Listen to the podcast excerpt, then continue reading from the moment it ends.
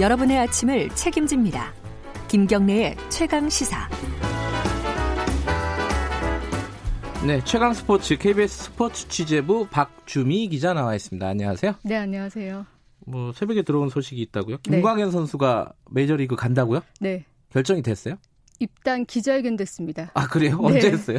어, 한 시간 전에 했고요. 아, 그래요? 네, 네. 아. 오늘 새벽 5시쯤에 미국 세인트 루이스, 미국 메이저리그 30개 네. 구단 중에서 두 번째로 그 월드 시리즈 우승 횟수가 많은 명문 구단이거든요. 네. 세인트 루이스 구단과 입단 어, 계약을 했고 입단 기자회견도 했는데 음. 김강현 선수 표정이 그렇게 밝을 수가 없더라고요.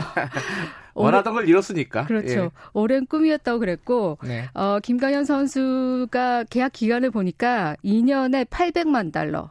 우리 음. 돈으로 따지면 93억 4천만 원에 계약했습니다. 음. 잘간 건가요? 그 정도면? 어떻습니까? 잘 갔다고 볼 수 있죠. 단연 음. 계약이 아닌 게 좀 어, 아, 아쉽지만 계약은 2년이지만 네, 네. 그 김강현 선수가 나이가 좀 있고 최근에 보여준 실력이 그 다소 기대 못 미친 점도 있었기 때문에 프리미어리그 네. 경기에서요. 네.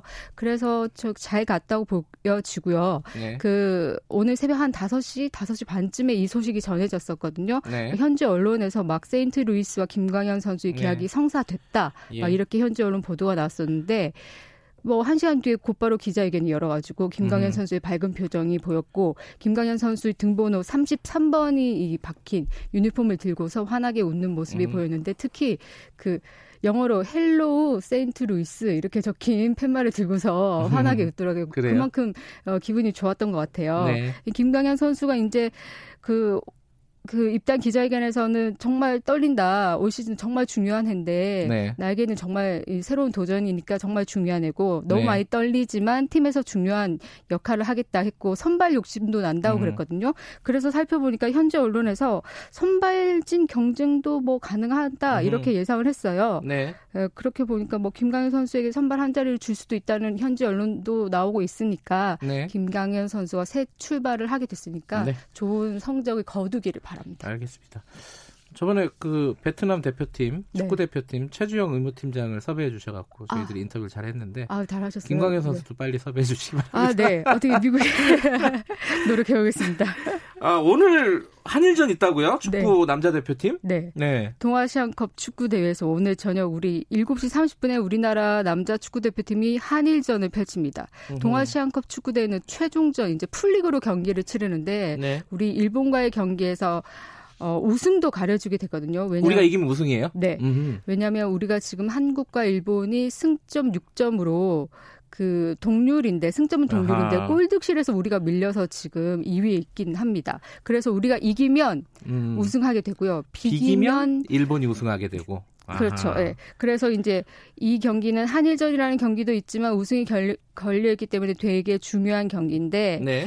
어, 승부가 좀 쉬워 보이진 않습니다. 어, 전력 차이가 조금 있나요? 네. 어떻게 보세요? 전력 차이가 어, 전력 차이라기보다는 네. 이번 대회에서 보여준 우리 벤투 우리 축구 대표팀의 전력이 기대만큼 좋아 보이진 음. 않아요. 왜냐하면 그 전에도 말씀드렸지만 유럽파들이 음, 네. 차출되지 못했잖아요. 네. 동아시안컵은 피파 주관 대회가 아니기 때문에 그래서 이제 국내 파로만 이제 전력을 꾸리다 보니까 아무래도 손발을 맞춘 기간도 좀 적어지고 그리고 다소 우리 축구 대표팀이 최전방 공격진 그리고 미드필드진이 유럽파에 대한 의존도가 좀 높았었거든요 그동안. 아하.